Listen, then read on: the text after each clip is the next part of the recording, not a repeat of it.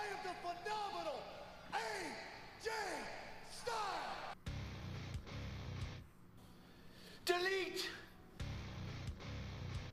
You're talking to the Rolex wearing, diamond ring wearing, kiss stealing, woo, wheeling dealing, limousine riding, jet flying, son of a gun.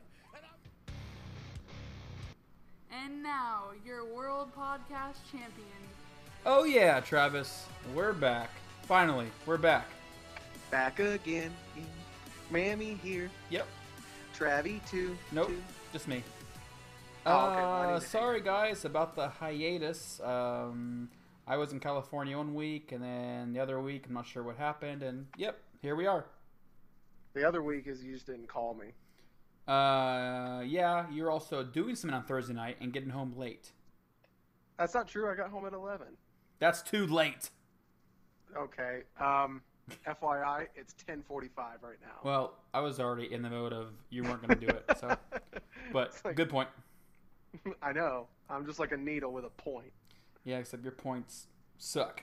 Um, so Okay. much stuff has gone on in three weeks. I mean, I don't want to backtrack three weeks. That's too much. But we can like summarize the stuff. Um, what's the first topic you want to talk about, Travis?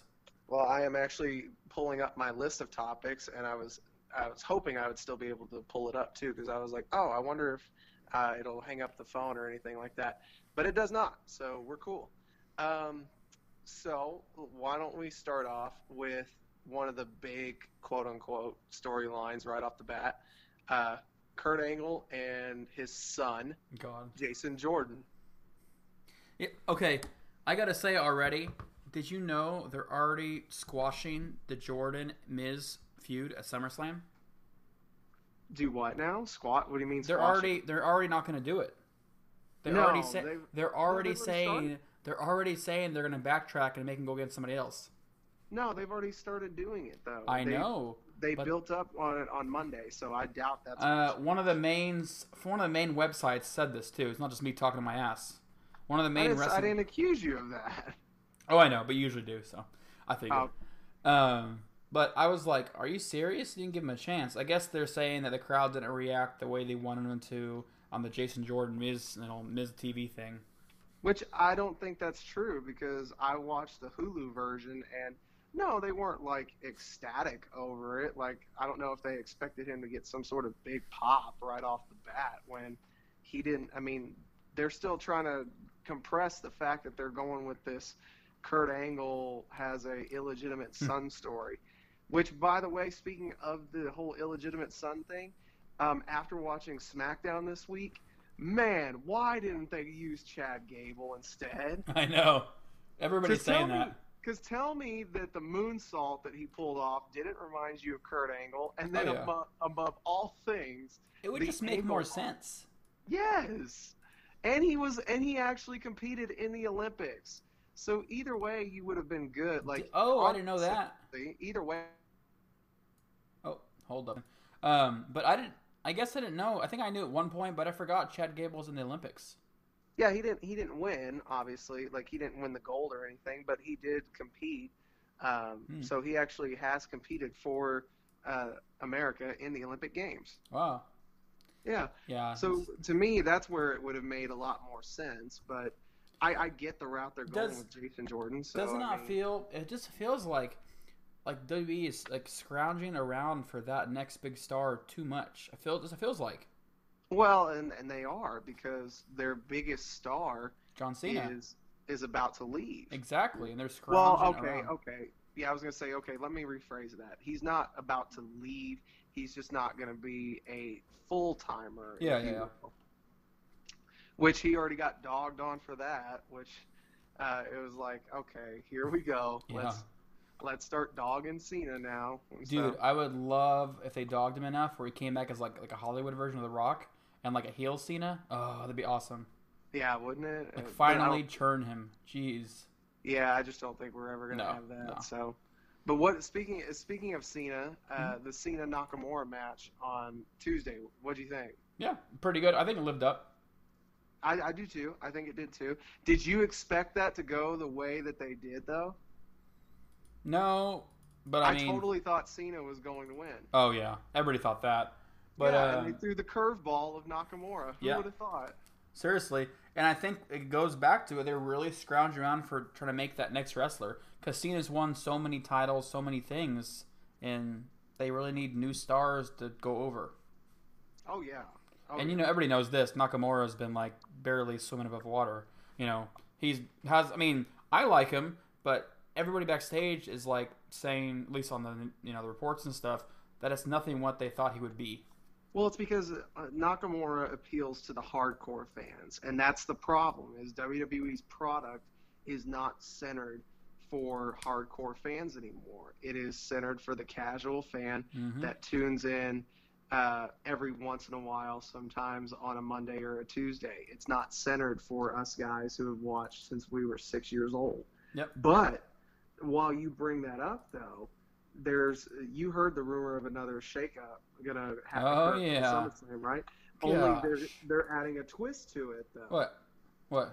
sending guys to NXT. Yeah, which do you already Which know? Okay, this is what I was going to tell you. Actually, we're actually wasn't open with this. Did you hear about? I actually wrote an article today about it. They're talking about sending Enzo Amore to NXT and or 205 Live, both. Well, he would benefit from two, well Corey Graves even said it on the more the recent edition of Bring It to the Table on the network Mhm. was he he thinks Enzo would benefit from 205 Live, and I think he would too, um, because I mean, I just don't he- see it.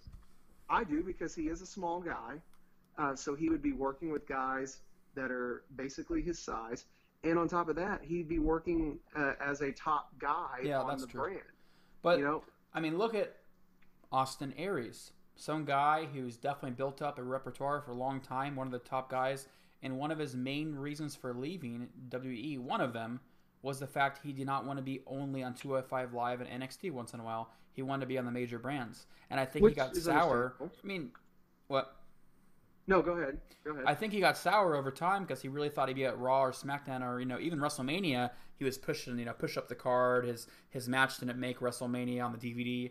You know it's kind of like I just I mean and also more rumors behind it. They're saying this is a long time ago too. They're saying Vince McMahon and a lot of the guys in the locker room do not like Enzo in real life. No, they don't. And so on top of that, they're saying Vince is probably doing this as like a nail in the coffin kind of thing. He's going to send him to 205 Live to help the brand or to help NXT. He'll be the lead guy, but I don't think Enzo will be happy in the long run.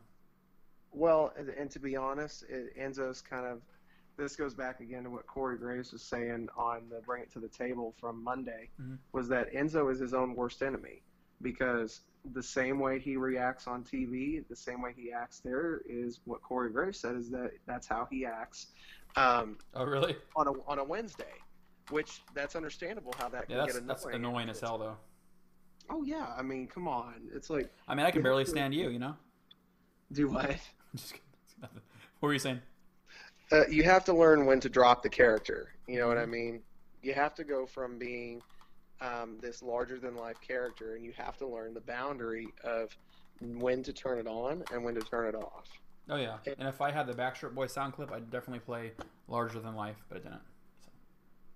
Yeah, I know that's that's one of my favorite Backstreet Boys songs. just saying. I was. But anyway, anyway. I digress, and we move forward. Yeah. Um, you know, I think I don't think it would be a demotion, as you know, Austin Aries put it, because this is this again goes back to somebody not necessarily believing in their own hype, because I'm an Austin Aries fan. I watched him in TNA, and he he was world champion there, and he's definitely capable of world champion caliber. Um, the thing with Aries, though, is I think Aries was expecting things Yeah. to move a lot quicker and I think more so of what what did it for him and what killed it for him was that since he didn't win the cruiserweight title at Mania, hmm then he went on to have this long feud with Neville for for Which uh, was pretty damn good. It was a very good feud. Man, it was that the was really best good. feud that 205 Live has had Yes, since definitely. its inception. Um, so that being said, um, one of the things that also was brought up on that same edition of Bring It to the Table was they they they brought up the fact that people have called 205 Live, you know, a demotion for your character. But JBL retorted back and was like, was it a demotion for Neville? Neville, who was put It's on the show. out of all the guys, one or two stars are making it. To me, it's a demotion. Well, and, and a lot of people feel that way. But uh, here's, for me, 205 Live can still have a chance to be good. Um, Enzo could be a part of that because he's definitely a charismatic guy. And if you put him on that show where he fits into that caliber and he brings more eyes to that product, And that's what they're that's what they're saying that he's going to try to do. But I think another person that would benefit even more from putting him on 205 Live, and actually, in my opinion, could have a freaking amazing who, feud. Who? Who? Sorry. I know. I was I was waiting for your thing. Uh, Kalisto would be brilliant to put on 205 Live Yeah. because he fits there. He fits that that cruiserweight standard even more so. Because in my opinion, if they were to build him correctly, he could be the next Rey Mysterio. He should be by now. I mean, I, I agree, but what other what other Mexican high flyer has with a mask or in general luchador cruiserweight kind of style is actually standing out right now? I don't. Think, I mean, I can't think of anybody, No, no, there there isn't. There isn't anybody that I can think and of. that's why they have him there still. which is which is fine. I mean, everybody needs their niche, you Yeah. know. Oh and, yeah. And and I think honestly, because I think a Kalisto Neville feud would be would be something that people could get behind too. Yeah. Because they're both fast-paced workers. Uh, Kalisto is very well at the high-flying game, as is Neville. Um, Neville, of course, can bring more of the ground style, which I think the best thing about that feud would be Neville wanting to slow down Kalisto because what if Kalisto just happens to be the guy that's a little bit faster and agile than he is? So instead, uh, why go to the why go to the high flying route? Because Neville has a good ground game too. Yeah. Oh yeah. So that that's a good storyline that you can build off of that. We're speaking of people that could do better, or people that are, I guess, they're good, but they could raise that area. You know, I don't.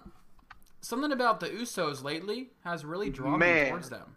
Yes, Usos have been straight fire. Recently. Man, I like did not like them at all when they were like face Usos. I never really liked them at all. And now I'm like something about them. It feels like they finally found their real characters. I think I think what it is is they finally have gotten comfortable Yes. because I think what happened with with the whole face the FaceTime, if you will, no pun intended. Um, I think what happened with that was um, you had you had a great team because let's not take anything away from them. They're a very good tag team. Oh yeah. uh, oh yeah. but you have a team that came out wearing the colorful ensembles, the face paint, having to play the good. And they did it for a long, long time. They did, and you gotta and people gotta remember they originally came into WWE as heels, like they were That's with true. I forgot. they were associated with Tamina of all people was their manager, and you know they came in with the Heat momentum, but they had such a hard time getting up off the ground as a established tag team that once they got there, I think WWE was too scared to turn a team that went from being virtually nobodies to becoming face paint wearing guys, which they were like, ooh, uh, dollar signs, marketing, kids, they got Oh, it. yeah. We got face paint, we got all kinds of stuff Definitely. that can come from this. So then you take that team and you completely do an about face and you turn them. It's the same logic with John Cena, only now at this point it would be it would be dumb to turn Cena heel at this point because unfortunately every time that they had the opportunity they hesitated. In And this they case, like teased us. yeah, in this case though, they didn't hesitate with the Usos because they knew that the Usos were becoming a tired act. People were already getting sick of them once the brand split took place. Mhm. So they were like, okay, we need to take. I, I'm I'm I'm guessing it went the route of we need to try something different with these guys.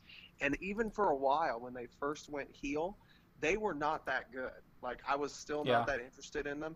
But it's when you gave them a mic and you allowed them to be a little bit more free.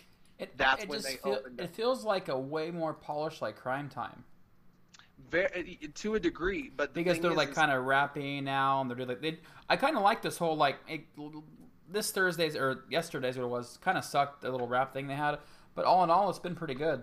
Come on, Well, what, what I was going to say to that was, uh, I wouldn't even. I, I think the Cryme Tyme reference might be a, a little good there, but Mm-hmm. the difference between the Usos and Cryme Tyme was that the Usos are a team you can actually take seriously. That's Whereas true. I think Cryme Tyme, unfortunately, because I was a fan of them, but if you recall, all the vignettes for Cryme Tyme and everything, they were all extremely funny. So they became more of a comedy act as opposed to being a team that you could take seriously. So it really derails your momentum when you're a team that's brought in to be like that comedy figure because nobody's Yep. nobody's going to take you seriously because of that. So when you have the Usos who now have had the experience that they've had, and now you actually throw uh, both of them into that bad guy role, it now gave them an opportunity to be like, okay, we already know we're a good team, but now we need to work on our characters. And the characters are showing through like nobody's business. I mean, that little stunt that they did on Tuesday where uh, they did the New Day's uh, entrance, the original, uh, Yes. like the, the little line, was Yes. so good. I, I thought I thought it was, I'd say a great feud between the two. I think I think uh, after this match that they had at Battleground, because the one at Money in the Bank, I think fell really flat as opposed to what people expected. But this one that they had at Battleground for the Yes. titles, where they changed hands, I think it really got people's interest. Yep. So now they're and they're doing the right thing. They're building off of that momentum, and they need to. And they're it's almost that whole theory of striking when it's hot. You know Yep. what I'm saying? And that's exactly what I think WWE is doing now is they are letting two really good teams go to work. You know what I mean? Yeah, I'm excited for it all. Hopefully they keep hopefully they keep going and don't backtrack on them. It's just one of those things. They like see a little tiny speck of like I don't know something, and they pull back on characters. I don't know what it is. They like get afraid real quick. Yeah, Like- like, go ahead. No, no, you go. I was gonna say another. Uh, I was gonna bring into another feud, but if you have another point to make to it, No, no, no. I'll, I'll let you say that before you bring it up. Gotcha, bro. I personally am really. I'm still. I, I know it's still at the beginning phases, so it's taking a little bit, but I still have really high hopes for this Balor Wyatt feud that's about to pop off. Um, I everybody knows where this is going to lead to. We all know what's going to happen at SummerSlam at this Mhm. point. You know, which it's again, we're still at the beginning phases. We're still we still have three weeks before SummerSlam, so you still have a lot of time to build this thing to where it's like, okay, is Bray Wyatt going to unintentionally summon the demon? You know what I mean? Which that's the route they need to go. In in my opinion, the way that this needs to play out is that instead of Finn Balor telling him that I need to go to a place in order to face you, Bray Wyatt needs to be the one who unintentionally summons the demon. You know, provokes him enough, Ooh. or or does what like I could see that. like he he just pushes him too far to the point where he accidentally triggers the wrong button. You know what I mean? But would you really want something a along those Would you really want another feud where Bray Wyatt is kind of scared of his opponent? No, and I don't think it would be a necessarily a feud where he's scared of him. I think it's more so of a oh crap, what did I unleash? I just made it. I just made this a lot more difficult. It's not showing weakness in him. It's just being like, okay, because right now the Balor that we have is the Balor Club. It's the leader of the Balor Club. You know what I mean? But we all know that come SummerSlam, and they've already shown glimpses of it from this past Monday with the lights. You know, when they went down and you heard the heartbeat Yeah. um, they're they're leading towards the demon. Maybe it's just Taz return. stop, stop that. I get it. We've been gone for two weeks, but stop it. So here's the problem. I looked up today. I looked up um, the programs I used to have my old computer. If anybody used to listen to our old podcasts or old episodes years ago, which are still available on SoundCloud, um, I used to have a soundboard, and I could have all these sounds and things and all this crap I did hours before we started. But for some, like you know, like little Black Backstreet Boys or Taz sounds or whatever it is. Oh yeah, yeah, yeah, yeah. But yeah. I cannot freaking find that program any again. So I'm like, I feel like I'm always just like naked here. I want to like do so many little voices and sounds, but can't do it. That's okay. We'll we'll get to that point. But I love annoying you. It's fun. Oh, I know you do. All right, continue. You freaking jerk. no, um, another thing I just want to say, did you watch NXT? Some of it.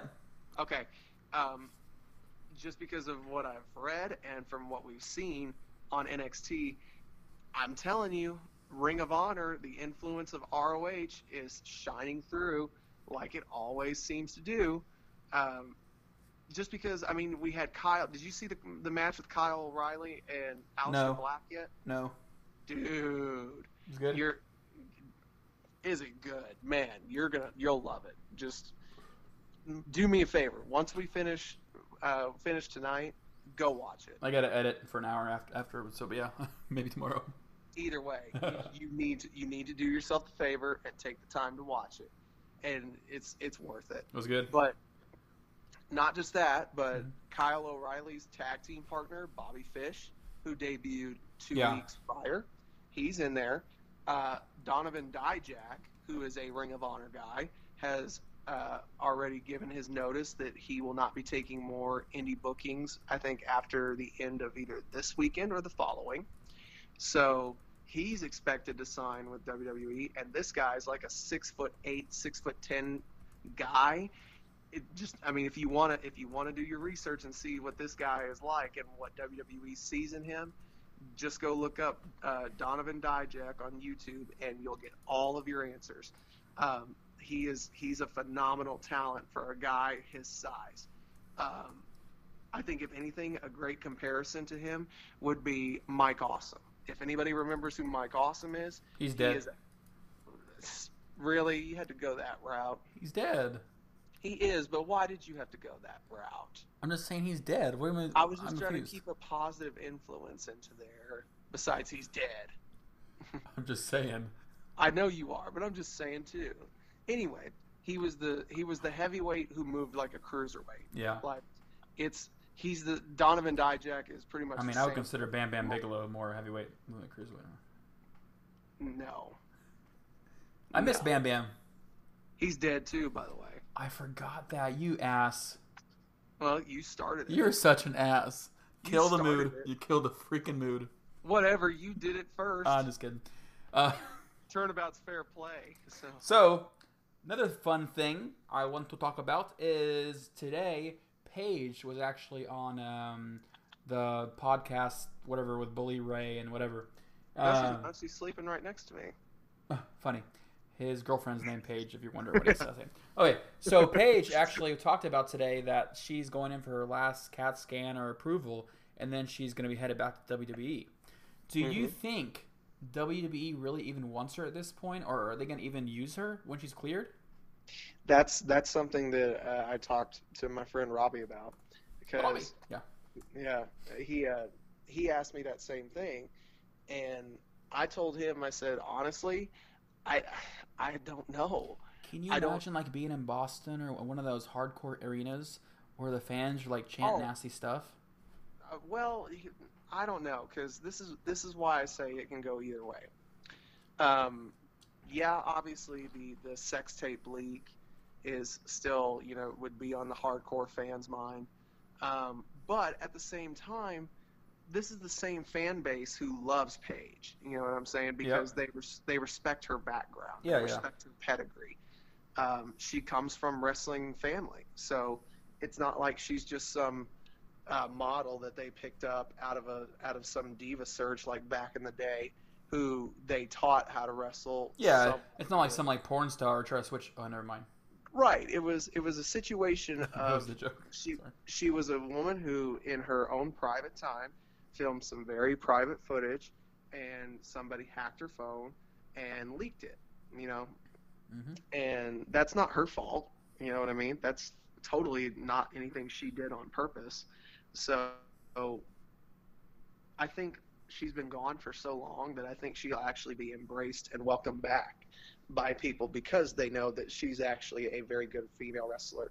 And actually, the roster could benefit from her being back. So, what do you think? oh, that's true. So, what do you think about them saying and her and Paige's brother saying that Alberto Del Rio is basically doing or El, El Patron is doing everything he can to get Paige fired? It wouldn't surprise me. because apparently, from all these reports as well, he's a control freak. Um, which, They both are. well, I don't know if they. She said it today in the she said it today in the podcast too. Well, and here's the thing: is that this goes back to uh, her brother was saying it that he, she's currently with a manipulator who's a Yeah. control freak, things like that. It has he? I'm not making any accusations, but has he, in other people's mind, brainwashed her to accept responsibility for all the bad that's gone wrong? Like literally saying like she's the fault for everything when it really could be he's at fault for some stuff too. hmm You know what I'm saying? Because that's that's another form of uh, men, uh, mental abuse that is very common in relationships like that. Yeah, that's true. That's a good point. So Um, it's it, that in and of itself is a drama situation that I, I wish would have never happened for either one of them because Yeah. honestly, Del Rio is a is a he's a great wrestler. At He the end is. Of the day. Um, and Paige is too, but it's almost I think I think their relationship, from everything that's been publicized about it, they're oil and water. They just honestly they they don't mix and they're trying to mix. You know what I'm saying? I, I personally think that's that's their. I don't know their lives personally. Obviously, none of us really do, but I think that's kind of. I don't wanna- I don't want to uh, stay on this new t- or next topic too much because I think a lot of our fans don't listen or don't hang it don't uh, tune into New Japan too much. But um, I'm getting kind of tired. Sorry. Um, so with uh, Stone Cold actually pointed out in a recent interview or whatever it was that Kenny Omega is literally the next big thing. Most of us Yeah. know this and think this, but it was pretty cool to hear Stone Cold say that and give like recognition to Kenny Omega. Yeah, I actually listened to the podcast. Oh, you did? Uh, that, yeah, with Jim Ross. That's where he was talking. That's what it was. Yep. and uh, it was first off if i know that we're our own podcast too but some of my favorite podcast experiences have been with stone cold.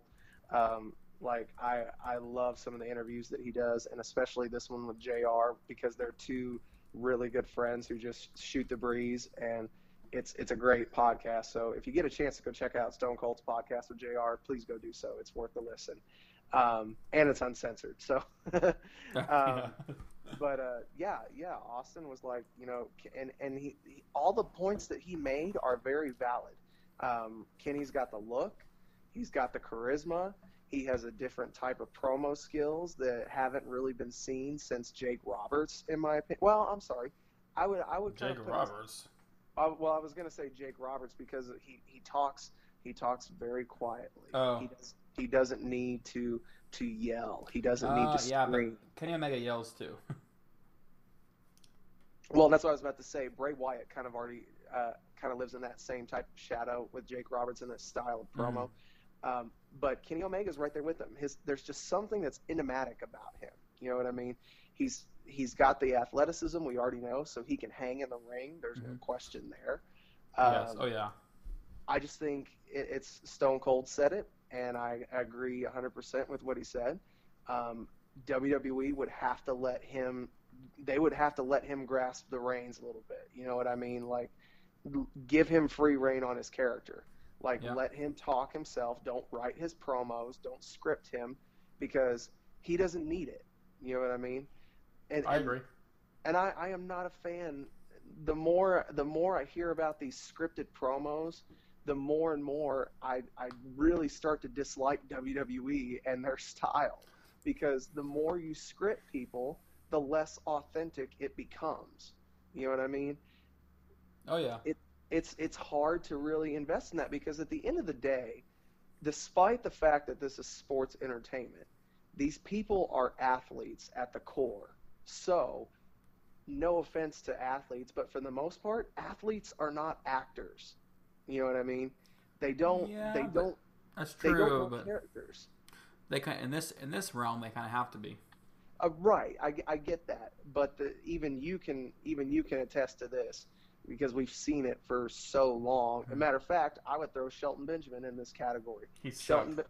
Well, I was about to say this. On promos. Not sucked, but Shelton Benjamin is a perfect example of a guy who has every athletic ability you could potentially have for the perfect wrestler, but he has the charisma of a stale cookie. Hmm. You know what I mean? Yeah. He, granted, his his gold standard character helped bring out a little bit more of it, but when you watch uh, Shelton Benjamin in his promos and the way he delivers them, he's very fast paced.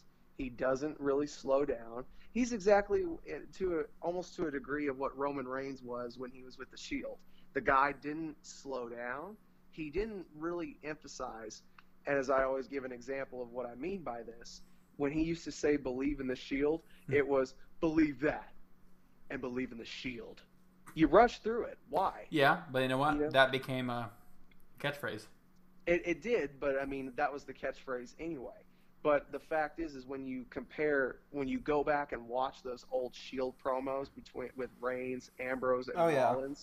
It's so like, man, this guy just got the luckiest card in the book because Since we're sucks Kind of on a. Shield thing.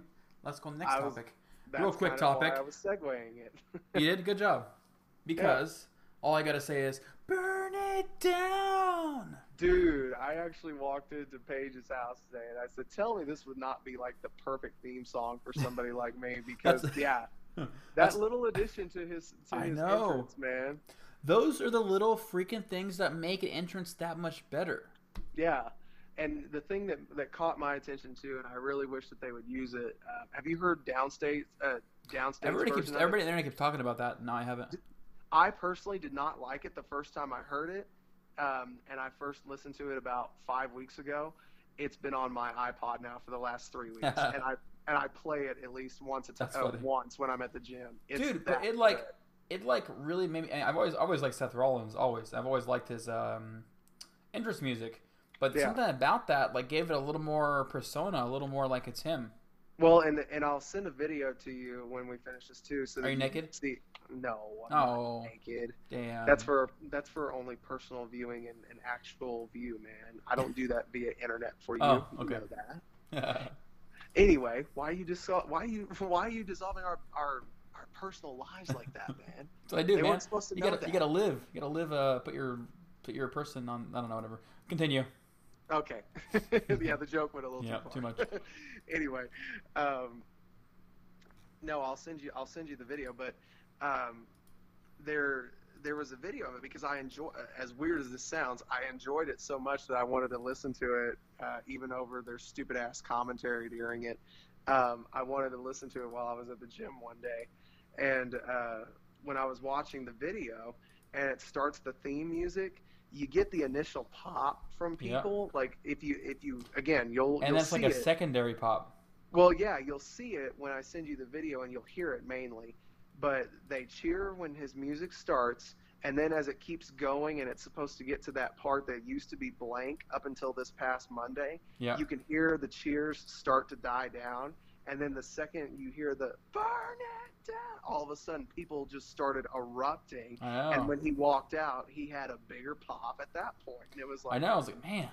yeah, it was like, and it and it even gave me goosebumps. Oh, yeah, heard me it, 'cause too. I was like, whoa! I was like, that that just went to another level.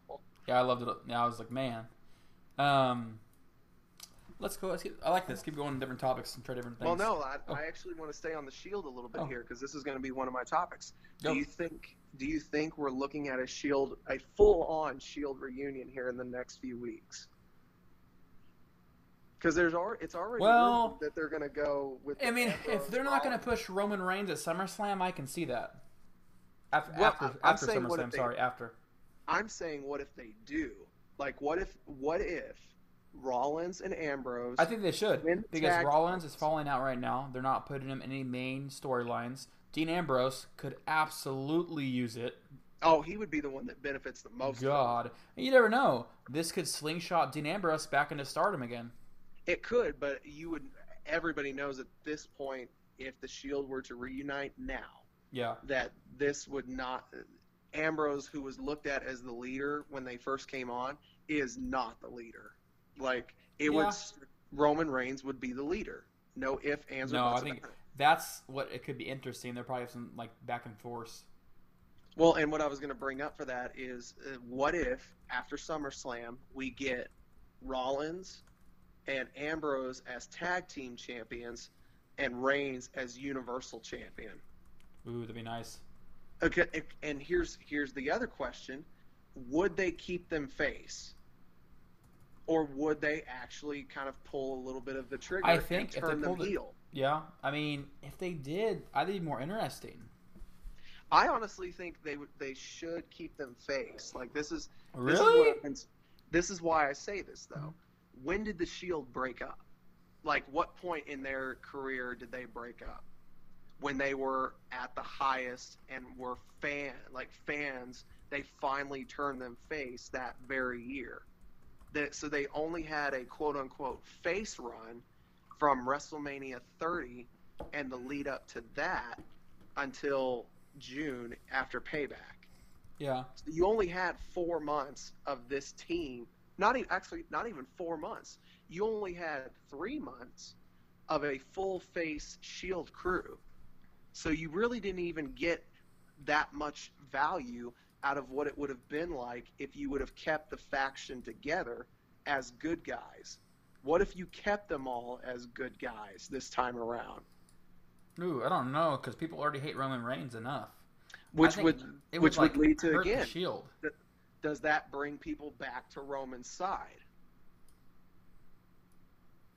You know what I'm saying? I don't know. Yeah, that's a hard. Uh, that's a hard I one. think they, I think it's something they should explore. yeah. I think. I, I, mean, I would think to turn him heel just because people want to see Roman Reigns heel by now. He acts like a heel. He doesn't care what people think. He barely caters to his fans that like him. At least Cena likes to cater to the go- boys and girls. I- Even, oh, I'm sorry. Even you know what I'm saying? Like Cena in the ring, he'll cater to people that like him. Roman Reigns doesn't even cater to anybody. He acts like he's the lone guy in there. You know what I mean? Which I mean, it's that's good and bad Very depending on how you look at it. You know, Yeah. it's very it's very not. And when I say this, I don't want people to take it as and this is who I'm comparing him to, but just the way that he's going about it is very Stone Cold esque from back when he first came into WWE. He was the anti guy. He was he wasn't meant to be a good guy. He was an he was a dick. You know what I Mhm. mean? Yeah, he was oh, yeah. meant to be a straight up ass, and and he was. But fans, because it was that time, it was that period of time in that generation where it was cool to be the. Yeah. you know so he was a character that was supposed to be the epitome of a bad guy ended up being the exact epitome of a good guy at that time Yeah. so he's kind of going that same approach of he's not he's not really for the fans but he's not against them either he's just more so of i'm a guy that's here to do business and that's it you know and i don't think there's anything wrong with that Yeah. So it doesn't say. I mean, it'd be interesting to see like a face shield. I guess they could go that route, but I would just assume they would do Healy things. But I guess since Triple H is not controlling them anymore, It, it, I mean, you never know. I mean, it's it's there's there's so, So, many different. this is something so I gotta tell you too. things. before I, for, before I forget about it, man, I've been thinking about it for a long time. We're talking about Triple H and controlling. And I thought about this. Did you see about a week ago WWE uh, on their Facebook and other social media sites? They actually wished Big Papa Pump a happy birthday. They've been doing that with a lot of former talent. I know, but Big Sandow Papa though, out of all of them, Yeah, I know. That's the worst of the worst. them. People were commenting saying whoever posted this should be fired because like Big Papa Pump's like constantly knocking on WWE and Triple H and every everything. You know, I was pretty surprised. But You know, I was I- I- thinking, is he coming back? You know, No, but honestly, I'm not really surprised by it at all because, and I, and I think this is actually Triple H's influence too because um, he brought back guys like the Ultimate Warrior and things like that. Um, yeah, I think it's a situation of WWE not wanting to completely burn bridges. You know, um, I think really the only guy at the moment that we can actually say doesn't really have a bridge to walk on with WWE right now is CM Punk. Um, which there is so much rumors till this day. I mean, there's there is so many rumors like like major websites carry the rumors, not some stupid like just you know online Facebook, Twitter stuff.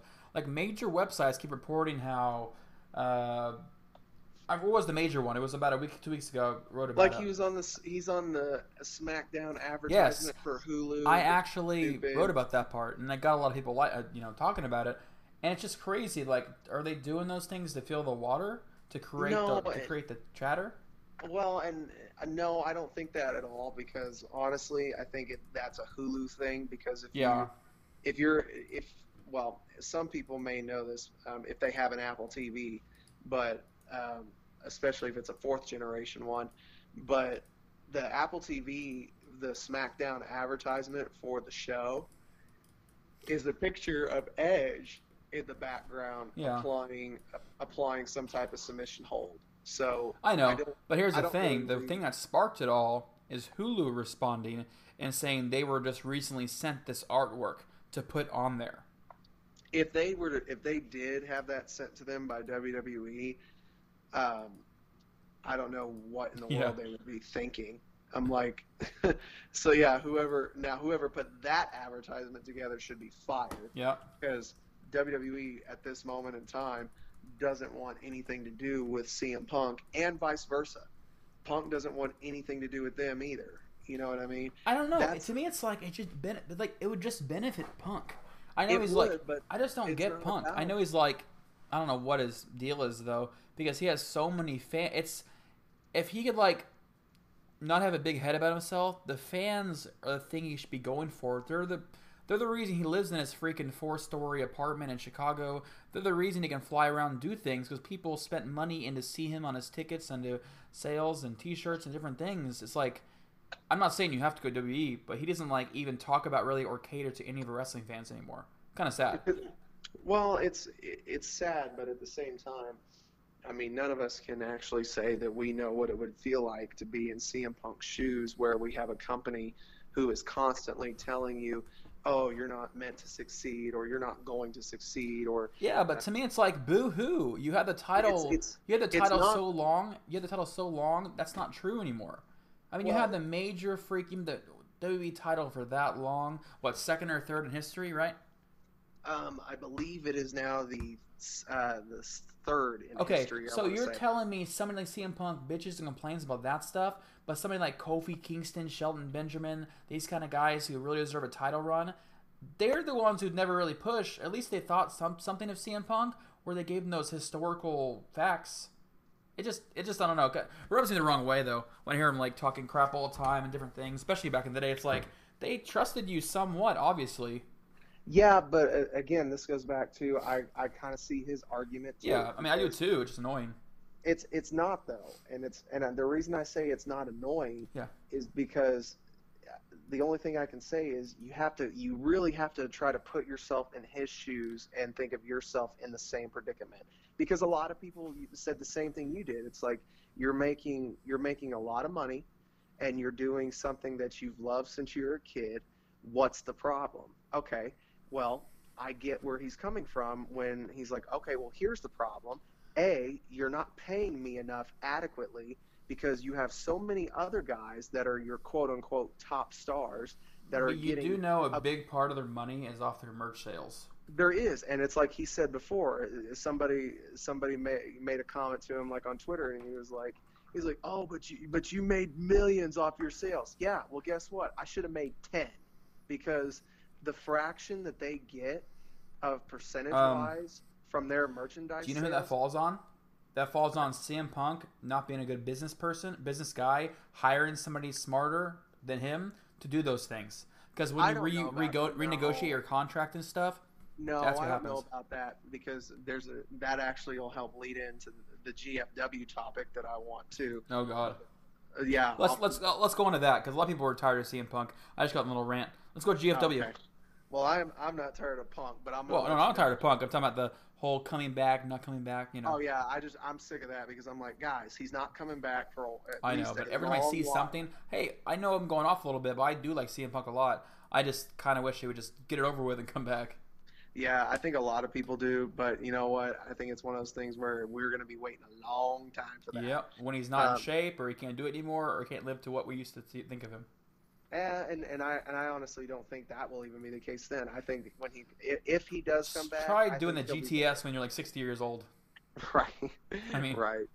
Uh, I mean, he might. You never know. Yeah, it's true. Um, but no, that goes with the GFW stuff that I was that I read about because aside from the fact that GFW pisses me off when it comes to the Hardy situation, like to the point where I have not even wanted to watch their show. like that's that's, that's bad. well, that is, but it's not even now just that that makes me want to boycott them, but the way they're screwing over the Oh yeah, everybody's talking about it.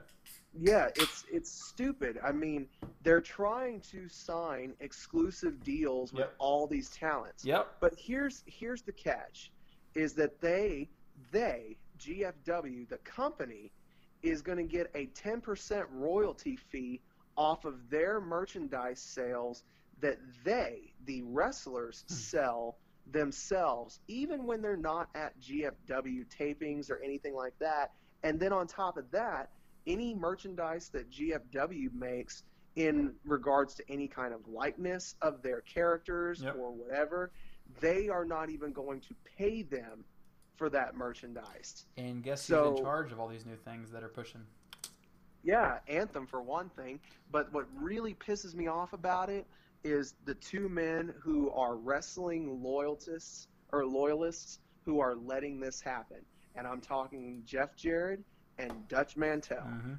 like why in the hell are you letting these new owners do that to the boys because you are screwing you are directly screwing them in their face.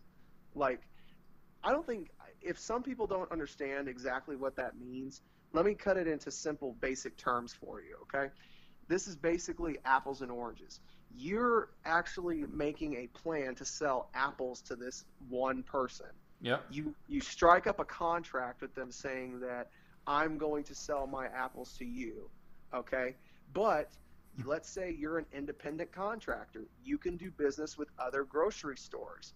But what these contracts are saying You're actually making it sound fucking is hard. you are exclusively going to sell. No, I'm not. You're going to exclusively sell your apples to this company and this company only. And then we're going to slap our brand onto your apples, but we're not going to pay you for, uh, anything extra for providing your services to us. which That's that's highway robbery Yep. like blatantly. That is to your face. You're taking money directly out of my pocket for one, and then you're not even going to give anything back to me once you put my name, my face, my likeness in any way, shape, or form. The sad part is, You never know though. If it works for them, I can see like other companies doing it too. But you know why GFW is doing this? To milk as much money as they can. afford it themselves. Yeah, to milk as much money as they can before they sell it over again to somebody else, or to drop it. Either that, or they're they are that in dire strait to get money Yeah. that this is the only way they can do it by screwing over their talent. Yep. because they're basically saying the talent's going to fund the show. Yeah. Which that's not how it should be. No, It should be your No. ticket sales, your merch sales, your a lot, I mean, a lot of things, Or- appearances. yeah, everything. Live ticket sales, like you said, uh, DVD sales. sales, D- yeah, DVD sales, merchandise sales, everything that you are selling on behalf of that company. That's how you make your income, Yep. and then you distribute that amongst the talent, and then you distribute that amongst your product. You put it all back towards the product. You don't take you the money away from the people who are serving your product to bring uh, notoriety to it. Oh yeah. You know, a guy like Del Rio, for instance, he probably don't care. He can probably He probably don't care. You're right. he probably can afford that. Bobby Yeah. Lashley, same instance. He probably can afford that. But you look at a guy like, for instance, um, Matt Sydal, who's there right now. You look at a guy like a Trevor Lee. I mean, Yeah. besides Matt Sydal and his Evan Bourne run, would you know who he is? Yeah. Probably not. Well, You know, uh, Trevor wrestling Lee. fans would maybe. Right, hardcore wrestling fans would, but the casual audience. You think somebody like Joe Blow down the street knows who Trevor Lee is? Yep. You know what I mean? Nobody, nobody's gonna know that name. He's not a household name, but you're gonna take money directly out of his pocket to fund your show. Mhm. You know, tell me how that's fair. And oh, it's not. I mean, I've read it, I've read this whole article about it, and I was like, That is freaking like you said, it's highway robbery, man. Yeah, at its at its finest Yeah. and most blatant. And then It's sad because it's not like WWE. The guy's already making that much money. Yeah. Well, and then you know the stuff with the Hardy situation, which some people are like, "Oh my God, this Hardy situation will never." What do you die." think about the Awoken thing? I think that's a nice way to say "fuck you." No offense to GFW, because if you can get away with, because they're they're technically not broken, Yeah, they're not doing broken. And here's and here's the thing. This is this is something that actually, of all people, Reby Hardy actually liked this, and I tagged her in it on purpose oh, because Oh, really? even she said it in a podcast interview she just did last week. So many of TNA's talent have gone to WWE. Eric Young, Bobby Roode, AJ Styles, just to name a few.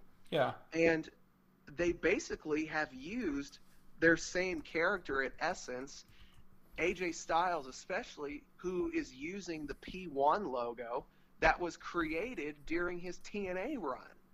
He's still using that exact same logo mm-hmm. but you don't see TNA coming after him or I'm sorry you don't see GFW coming after him now saying that oh well we have IP property on on that logo because it's been used on our footage. yeah. When in all honesty, if they're if they're wanting to be this petty with the Hardys, they could do that with Styles too. That's but you true. don't see them doing it. So That's a good point. it's like what's so special about the Hardys that you're screwing They just them over? like they just want to make the most money they can. Yeah. No, they're wanting to take the most money that they can away from these Hardys. And yeah, I completely I completely think it's crap.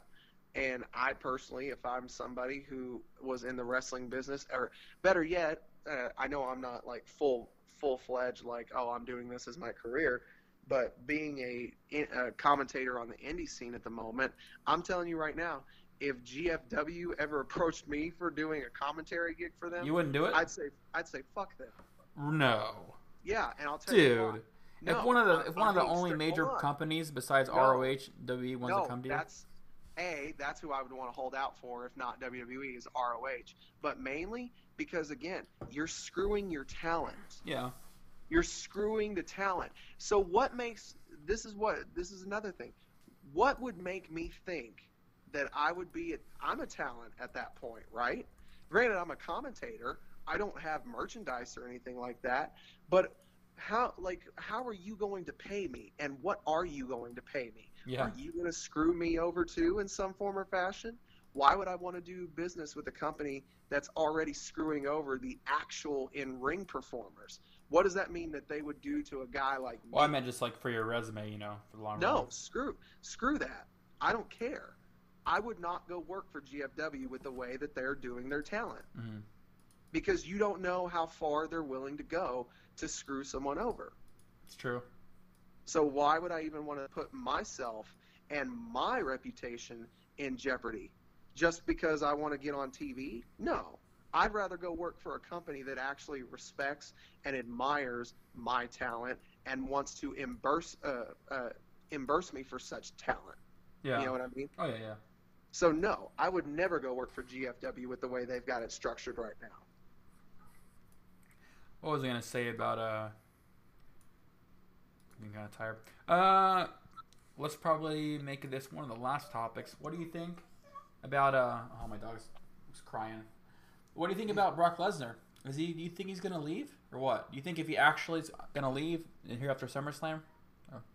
Uh, personally, no, because No? Oh.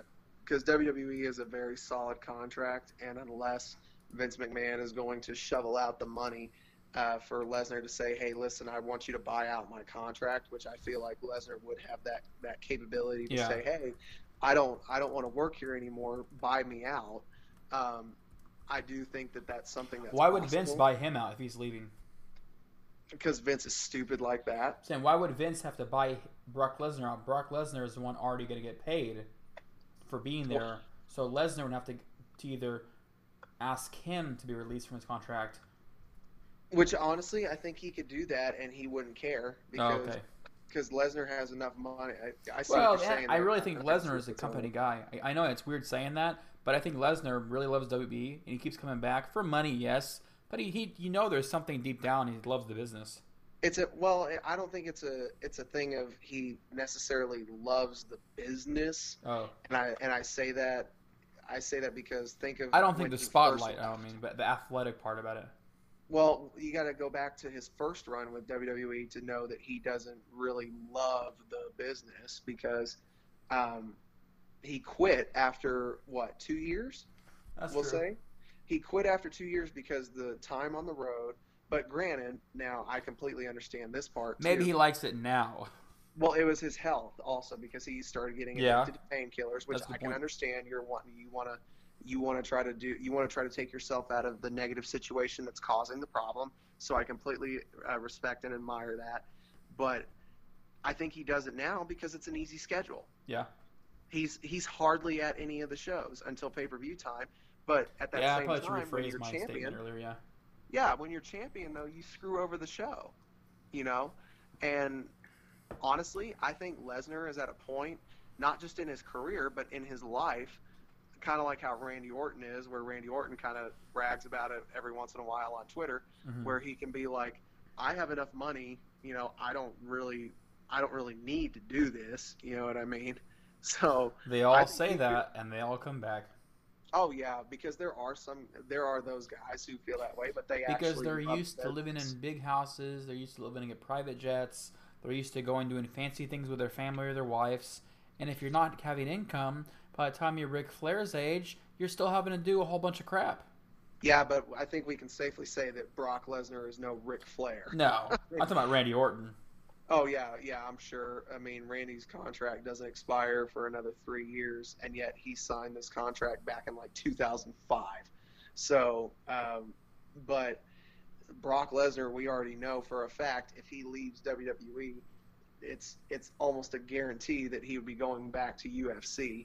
So he'd be getting paid either way. Yeah. So I don't think Lesnar is in any way, shape, or form worried about income at this point. Um, let's see. What is one last topics you want to talk about? Oh, end- let me see. this? Let me look at my little. Anything you've been here. wanting, you're holding back for a couple weeks now. You're like, oh, I need to talk about that. Oh yeah, this is one that's actually made the rounds recently because of the budget cuts WWE's been doing. Um, do they have too many pay per views? Do they? Uh, that's what I'm asking you. Well, they're actually. I read. I read about this too, and they're saying they're almost, almost not ever going to get rid of the pay per view amount they're having because it would hurt the WWE Network sales. which I don't agree with. You know, and I think that's stupid that they would they wouldn't cut the pay per views down because I personally think they have way too many pay per Really? Okay. Yeah, and the and uh, I mean that's only logic to see that because look at the battleground pay per view. Yeah. That's I'm sorry that overall pay per view was uh, trash. Like I, the only good match on the entire show was the tag title match that opened the show. Yeah, that's probably true. I mean, I tried to watch most of it, but it was, it was hard. I was multitasking. It was even the Whenever I start multitasking during a pay per view, usually means I'm not intrigued. Exactly, and the and especially with the Punjabi prison, that that match never needs to come back, ever, ever. Oh It's the most ridiculous match and set of rules that I've ever heard. Um, They But- uh, had some kind of like uh, article too about how nobody could even see the freaking match. Yeah, because it was blocking most of the review or most of the view. Yeah. It was obstructing a lot of people's views. Oh yeah. Uh, But I, I mean, here's here's my thing. When WWE first did the brand split back in the first time that they did it, what whatever happened to the concept of still keeping your 12 pay-per-views, but you make it to where there's a Raw pay-per-view one month and a SmackDown pay-per-view the next month? That's a, I, and I like that better honestly. I do too, and here's why: because it provides for more long-term storytelling. Yep. Exactly, You- and that's the whole point of having two different rosters. Yeah, and you At have a least two. break. You have a break between each brand. You know, like right now during the summertime, if we were still back in that time frame, the Raw pay per view would have been had in June, and SmackDowns would have been July. Granted, SmackDown would have had a little bit more of harder work to build a matchup for SummerSlam, But you could have easily taken a feud from the end of May, used all of the month of June to help build it up, then used mid part of July for your pay per view. Mhm. Then you have the match there. Then you have the rematch at the, I at think the SummerSlam. creative just doesn't know how to keep a storyline that good for that long. Either That's that, or it's just the fact that we live in a society where people want things fast and quick, and they don't want the Yeah. longevity of That's true too. Because I think that's a lot of the problem too, is people want to rush things. I can agree with that one. Yeah, a lot of people do actually. And you and you see that there's a lot of long-term fans that that shout that on social media is like, man, why?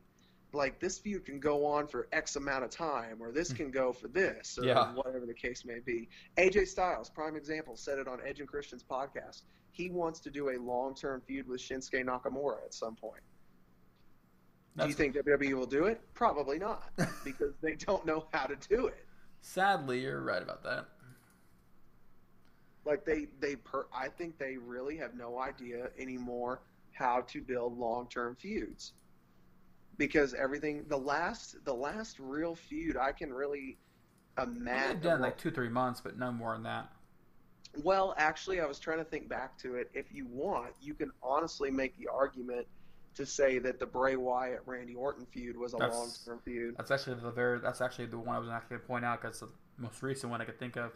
Yeah, it started let- let's see, it started in October of 2016. Yeah, and ran from October, November, December, January, February, March, April. Um, because I wasn't the, was the payback pay per view in April or May? I want to say it was May. I want to say it was the first weekend in May. So eight months. yeah. It was eight month feud. Same amount of time. Of, the only other feud that I think went that same somewhat distance, if if not just maybe I can couple- go the distance. Sorry, right. Hercules. if not a, if not a little bit maybe a little bit sooner yeah. i guess you can you can make the argument that kevin owens jericho story went that long um, So I actually had I actually had somebody. Sorry, cut you off. I had somebody on Twitter ask me, uh, "What the heck are they doing with Kevin Owens?" i your What do you guess is kind of as good as mine at the moment Like, don't you think Kevin Owens should be the guy they're putting up there, be the top heel of the company? I, But to they're be not. fair i think he is a heel I I know think- he is a heel, but a- they're not i think putting he is them. the top heel I think he is too, but they're not putting them. He's not. He's not in that. He's just not up there to me. They're not pushing him enough to where I think they hold him high that up there yet. well here's here's the thing especially right now being on smackdown um Jinder Mahal right now Jinder. I think is still the project for SmackDown, Mhm. and I don't think there's anything wrong with that because I think Jinder's done a very good job as champion. Oh champion. yeah, yeah, don't hinder gender. Um, but Kevin Owens is a, to me, at least in my opinion, he is the epitome of what a heel is. And more importantly, yes, he still does get cheers every now and then, but his boos are getting more and more by the passing weeks because they have done the smart route and they booked him against a strong face because AJ Styles does not get booed. yeah. I mean, he has not gotten booed since I think since he's walked in the door. Hmm. so you you That's did true. WWE did the smart thing and they paired Owens up with Styles. Now you've got Kevin Owens, who is a guy that, which again I found this funny when it was like a year ago or so. Um, he was walking out on an entrance and he made a little kid cry for some reason, and uh, because he made fun of the fact he was wearing an, a Roman Reigns T-shirt and said, "No, you keep that shirt on. Don't go waste your money and buy my shirt." But he was doing it in that like, "I don't want you to wear my shirt" kind of thing Yeah. um, and the mom went on Facebook to complain about the fact that he was he was so rude, and it's like you understand you come to be a part of the show, right? Yeah. You know, This is what we grew up with. Like if I would love that as a fan. I'd be like, hell yeah, I love you. I love that you're staying in character for me. right, and it's more so if that had been us as kids, I would freaking be. It's awesome. Yeah, we would have booed him even more. Because we Exactly. That's like, the whole point of being a true heel. Yeah, you're you're not supposed to be liked. You're not supposed to get cheered. You're not supposed to uh, cater to the kids in the audience. hmm No, you're the one that's supposed to spit in their cereal in the morning before they eat it. I don't know about all that You know? stuff. I don't know about all that, but yeah, It's a, it's just an analogy. just saying. No, man, you're have fucking horrible kids. I'm I'm just saying. I mean, that's what Hey, a Paige, be careful. be. Yeah, sorry. And he and it was so funny. He responded to the lady on Twitter by simply saying, "Oh, look, somebody crying about me being about me doing my job." you know, it was like, "Stop trying to get a free T-shirt or something like that." I think he said, and it was like, "Yep, that's that's it. That's bravo, great response. I totally get it because it goes back to what we've talked about before on this show. People cry and beg for the Attitude Era to come back, and then when you finally have somebody who gives them that slight edge of attitude, now you want to cry wolf. yeah, Can't you? You can't win for trying, man. it's so true. I just feel like they're not pushing him enough. Do You don't feel that way at all. I feel that way. Like they're not like I know it's with AJ Styles, but I just feel like he should be in the title picture more often. You're talking about the guy who, at this moment in time, I think. I mean, granted, I think maybe Brock Lesnar has surpassed him now, Yeah. But of the current moment, I believe he is still the longest ever reigning Universal Champion. Who? Oh, oh, Kevin Owens. Yeah. Let's see. Lesnar won at Mania, which was in April. So April, May, June, July. SummerSlam will be August. He's been champ for five months. And Owens won it back in August of last year, around, close to this time.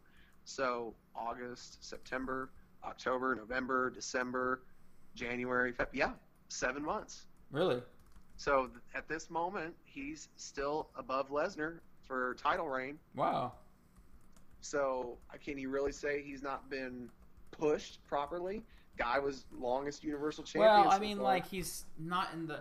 I mean, I got so pissed off when he's not in the main title Yeah, picture. exactly. And when. Lesnar went over on, I mean, Triple H was always, almost always going for the title when he was at his peak.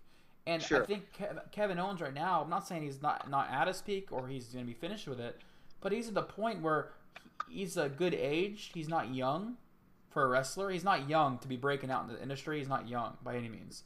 right. But I just think he has all. He's still new, still to me. He still has good lines. He's still fresh to me, and they need to use him before he gets like he uses all of his stuff up. I think I think you'll still get that. I think I you'll so. still get it. I think you're going to get exactly what you're wanting. But the thing with that, and you were using the Triple H analogy.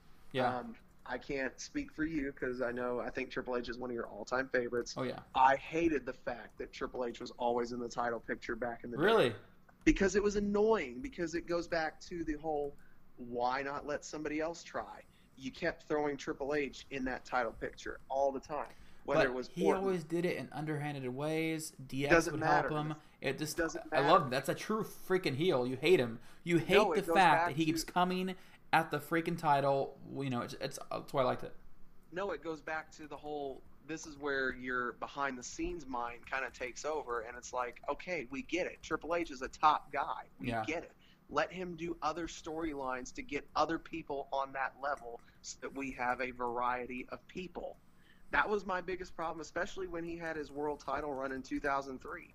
Which, looking back at it, it was probably the best world title run since that championship's inception to the WWE brand Yeah. uh, because of the the number of guys he faced, the number of title matches that he had. It was probably uh, the best title reign for that specific title in the WWE brand. Um, but that being said, I hated it. I hated how long he was champion for, and then I hated it even more when he would always go back for it, and somehow, some way, always would get it again. And that goes back to the whole okay, behind the scenes a little bit here. I think somebody's doing a little too much politicking here. No, I mean, dude, in the history, in the history of is good. wrestling, in the history of wrestling, there's always been about four or five guys that usually hold the title within like a five or six year span. Hulk Sure. Hogan's, Macho Man's, well not Macho Man, Hulk Hogan's, you know, um, trying to think of each each era or each generation. Each era or each generation always had guys that would fall in and out of the title picture, but they would always be in back in every year. Like yearly, you'd see Hulk Hogan going for the title. Yearly, you'd see Triple H multiple multiple times a year going for the title. That's just how it was. Stone Cold, you like Stone Cold, right? He was always in title picture, always. Yeah, but you know what the difference is between He was a face three of, for you. I was gonna say the difference between three of those guys as compared to Triple H. Triple H is a heel. So You you can't- can't, you can't change things a on- little bit. You can't rely on one heel to do the work all the time. The funny You've part is Triple H is like going to go down one of the all times. You don't think so? he's not a good heel, and I'm not saying he's not a great What? character. What? I'm not saying. Oh my god. See, Travis, I already finished making the picture on Rumbling Realities number 40 and I did all this crap. I can't go back and put Triple H on there and put a title for Triple H. Damn you. Don't get me What? started on this. I can go you're going to you're going to make me go into what are you it now. talking about? What are you I already about? finished my descriptions, my picture, my podcast picture. I'm not. I don't have to freaking include Triple H on this if we're gonna go into it. Uh, I'm, I mean, I'm not going into it. I just want to clarify. I'm not saying that Triple H isn't good, yeah. and I'm not saying that he's not one of the greats. What I'm saying is I don't like how, again, you want to use the Hogan, the Austin, Yeah. Rock, those analogies. John Cena will throw in there too. Here's here's the thing that I was trying to make my point. Those were all faces, and not only were they faces, they were faces of the company. Triple H has always been, for the most part, a dominant heel. But here's my thing. You have all those faces, you still need to add some more heels to that. You know what I mean? Let there be a good number of heels too. What do you think? Last last thing we're gonna say. I'm gonna get off the Triple H thing because if I go on the Triple H thing, it's gonna be a long time going. Do you think right now there's more, off the top of your head, more major faces or more major heels right now? The roster, current roster, Raw and SmackDown meshed together. What do you think there's more of? More faces or more heels? Honestly, I Or think it's a. I, I think right now you have. It's hard, isn't it? Well, no, because what I want to say is is gonna. I have to. I have to kind of have an explanation for it. It's fine. Um, there's a lot more. There's a lot more heels, and when I say strong heels, yeah, I'm talking strong. about strong heels in regards to there is a huge fan base that Yeah. roots for the heel, I agree. and that's and that's not what you want. Granted, yes, I am one of those guys. Oh, oh yeah, that's what you're saying. So basically, the face. Well, yeah, they they try to make them a face. Like when the fan fans base get behind you, you're a face. face. That's and that's the thing is we don't live in that WWE But that's world the name of it a face and a heel. Yes a heel does bad things but if you win the fans over and fans like you then a fan's perception of you is a face and then the good guy becomes a heel. That's what i've always thought. But here's the thing, and the, and this goes. that's why i to love triple h. pissed everybody off. Even Yeah. hbk wanted dx to get back together. Bam pedigree Yeah, well, Jericho is a prime example because Jericho is old Oh, school yeah. to the nth degree. Because if you recall, when he went heel last year uh, with the AJ Styles thing, and of course didn't turn face again until earlier this Guys, year, stop Yeah, Uh, sorry Jericho flat out said that he did not want merchandise. Like he did not want T-shirts with him at all because he was like, a good guy or a bad guy is not supposed to sell merchandise. that's true So it's like that's but they gotta make money go. Yeah, that's where I always go back to it, where it's like, I get that point. but it's a business though It is at the, at the end of the day, WWE is a business, but I get his point. You know, when you're a bad guy, you shouldn't have merchandise to where people want to buy it. You know what I mean? The whole point is, is you want people to hate you. So why would they waste their money on you? Yeah. So I kind of go back to, but I- I'm kind of an old school mentality, I think, because I, I kind of I get that and I like that. You know, I would be that guy that's like, no, I'm not gonna have merchandise for you to buy because you're not supposed to like me, you jackass. exactly You know, Well, Travis, this is probably one of our longer. don't say it, don't say it. An hour and fifteen minutes almost. Yeah, we've done an hour and thirty before. We have. Yes, we have. Dang, good memory. I remember shit. Um. Well. I know you're suffering from CRS. Yep. I'm suffering from R. RRS Rams. Whatever. CRS can't remember shit. Oh, I never knew that one. Oh, good. Well, um, remember you can go to uh, rumblingrumors.com, find some awesome wrestling articles, some new wallpapers. I made an uh, made a whole bunch this week. Uh, you can go talk to me at WWE Ramsey on Twitter. You can you can talk to Travis on Twitter at. Travis underscore Falhark. Um, remember to like or share or do Hold whatever on, you hold want. on, hold on, hold on. I'm going old school Zack Ryder here. What? Like us on Facebook. dramatic pause. Yep. Follow us on Twitter. Go to our website, and of course, always take care and style your hair. Ooh, that was uh. I can't do Spike because I don't have short enough hair for that anymore. All right. Well, my dogs are barking. That means I need to go too. Uh, good episode. See you next week. Next Friday morning, we'll be here for you. Uh, have a good one. Later, of Jaws. Peace.